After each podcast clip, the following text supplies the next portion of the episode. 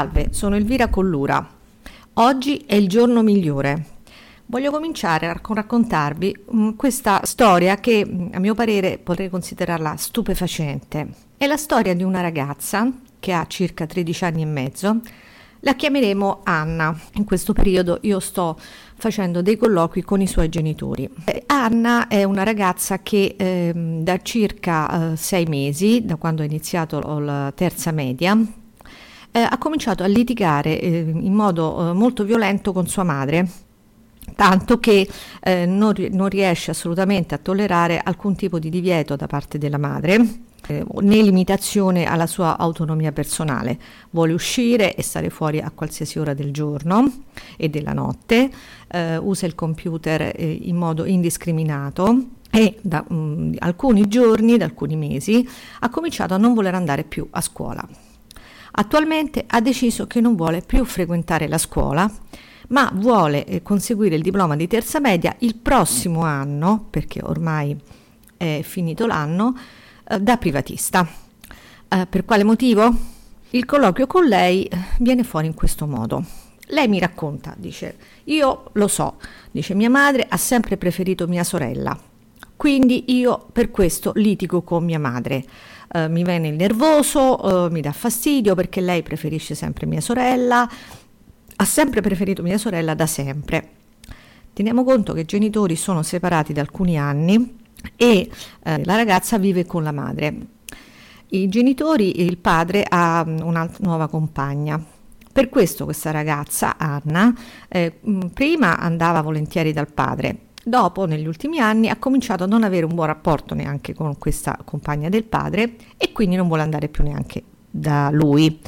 Dice che i genitori non la capiscono, eh, è molto gelosa della sorella, la quale, eh, dice, della quale dice è perfettina, eh, mia madre la giustifica in tutto, perché quando le risponde male a lei non dice niente, a me si arrabbia subito. E poi mia sorella, eh, io l'avverto che non dovrebbe avere dei fidanzati a 11 anni, ci sono dei ragazzi nella mia classe che la corteggiano e lei non ci si dovrebbe mettere, invece lei dice di no, mia madre invece ci si mette. Ma io l'avevo avvertita. Anna eh, ha un account su Facebook e fe- su Facebook ehm, sta spesso con i suoi coetanei o con altri ragazzi o ragazze e così sua sorella che ha 11 anni. A questo punto eh, le chiedo eh, per quale motivo non vuole andare a scuola. Cioè, io non voglio andare a scuola perché sono nervosa, perché non vado d'accordo con mia madre. Dico sì, ma eh, che c'entra il fatto che non vai d'accordo con tua madre col fatto che non vuoi andare a scuola? Per quale motivo? Che cosa c'entra? Non vai d'accordo con tua madre? Ok, cioè perché eh, e comincia a diventare molto nervosa, comincia a giocare con un elastico che ha nelle, nelle mani e lo arrotola, lo riarrotola e diventa sempre più nervosa. Eh, mi comincia a raccontare sì perché io ho delle amiche, ma io non sono come loro quando io gli chiedo, dico ma come va con gli amici, con, eh, con i ragazzi? Dice no, ma io non sono come loro, io ehm, non sono come le mie amiche, ce n'è una che è rimasta incinta a 13 anni, io gliel'ho detto, lei è una puttana, io non lo voglio fare questo. Dice io vado d'accordissimo con i miei coetanei, conosco certo persone più grandi di me, ma va benissimo, io sto bene così. Dico, ma mm, sei molto cresciuta negli ultimi mesi? Dice sì, eh, molto. Cioè lei è passata da quando faceva la seconda media adesso ha un corpo, ha un aspetto veramente molto da più grande, cioè sembra una ragazzina, in effetti più di 13 anni, di 16 anni.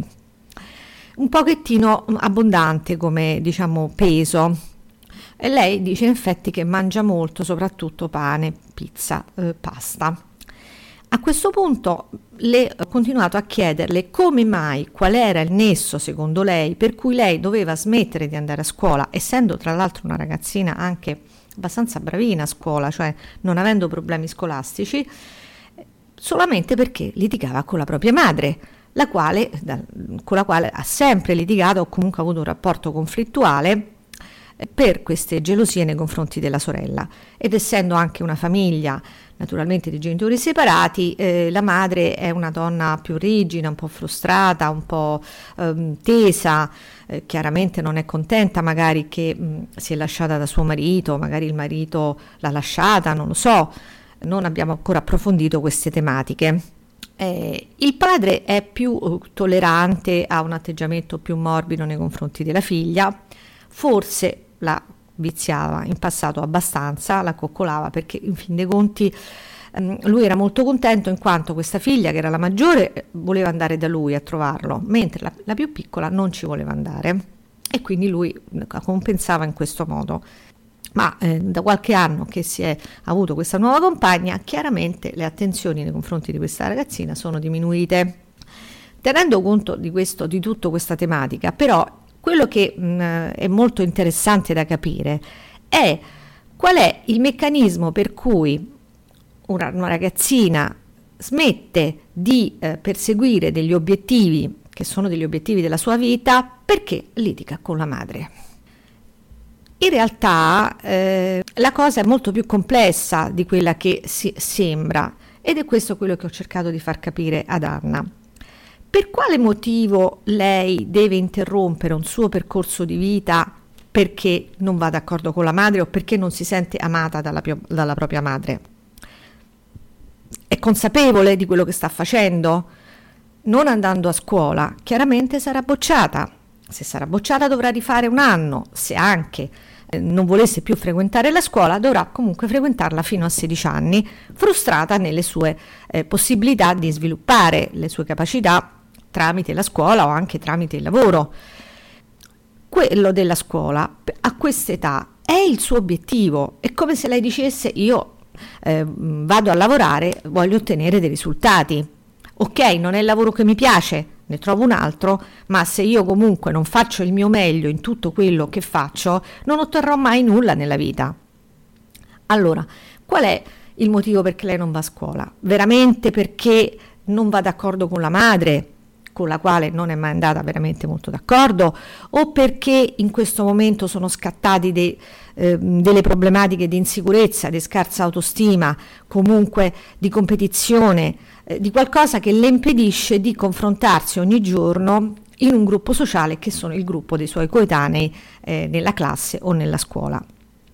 Questo è poi il, eh, è stato diciamo, eh, il frutto della nostra discussione Naturalmente lei mh, afferma di no, dice no, ma io non, non, non c'entra nulla, io vado bene con i compagni, io a scuola andavo molto bene, eh, io vado d'accordo con le mie amiche, che poi non è vero perché litiga continuamente con queste amiche per problemi di ragazzi, guarda caso, per problemi di, di competizione e di gelosia nei confronti dei ragazzi, ma in realtà lei sta, si sta raccontando delle balle, è un alibi. Questo alibi è legato al fatto che lei eh, in questo momento eh, si sente particolarmente fragile, particolarmente esposta al confronto con le sue coetanee ragazze, anche alla, mm, dire, al giudizio, all'approvazione degli altri ragazzi della sua età e questo senso di frustrazione, questo senso di svalorizzazione che lei vive in questo momento la porta a voler rifiutare il confronto quindi a voler stare a casa, a non confrontarsi nel contesto sociale della scuola. Che cosa accade però?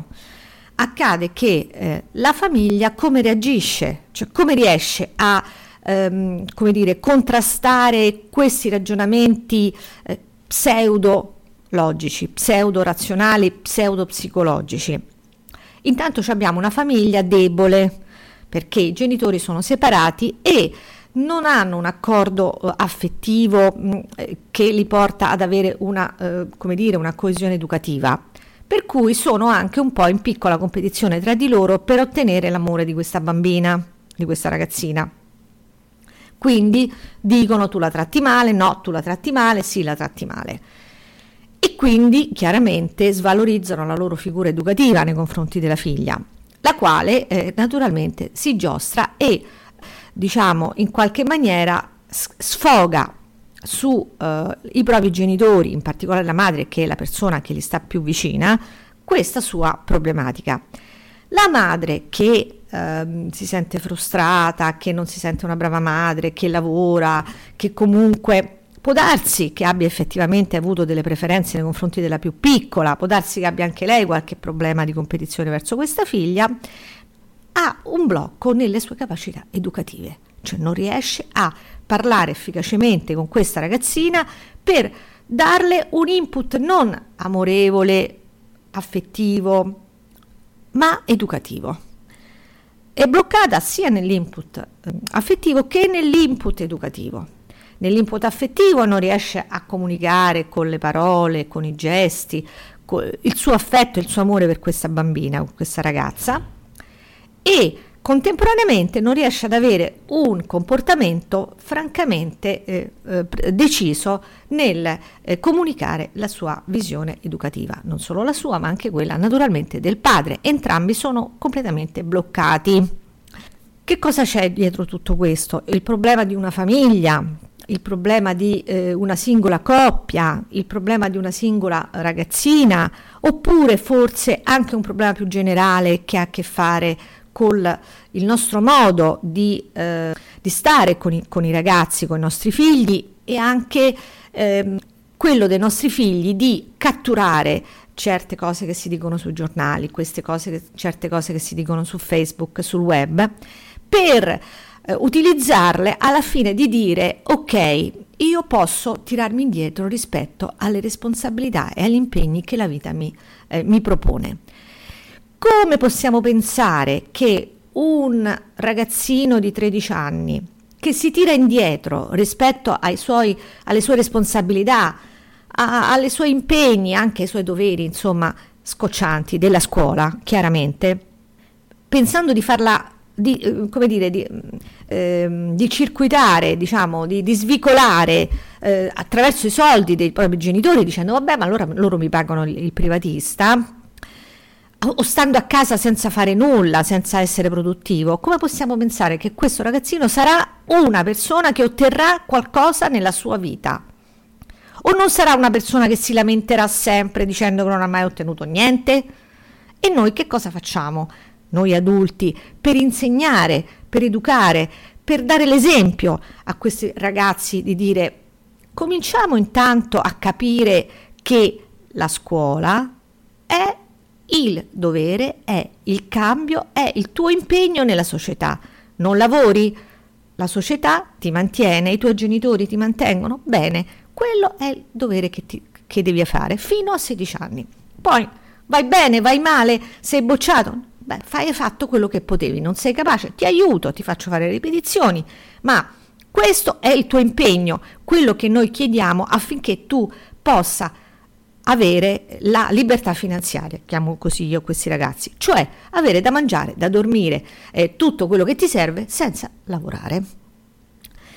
Questo eh, naturalmente non è l'unico caso che mi è capitato, è l'ennesimo caso di molti e probabilmente non tutti quelli che esistono sono capitati diciamo mi sono capitati o capitano nel, eh, diciamo, come dire, nella situazione di osservazione di, una, di uno specialista, molti rimangono eh, nelle, eh, tra le quattro mura della famiglia o della famiglia allargata, che trova poi delle soluzioni personali. Eh, questo è capitato perché a questo punto si chiedeva l'avvallo dello specialista per dire è una povera ragazza malata, allora eh, gli posso far fare quello che vuole, vuole, oppure ancora gli do una medicina che la riporterà alla normalità. Bene, eh, per ora vi saluto, vi ringrazio per l'ascolto. Oggi è il giorno migliore. Un carissimo saluto da Elvira Collura.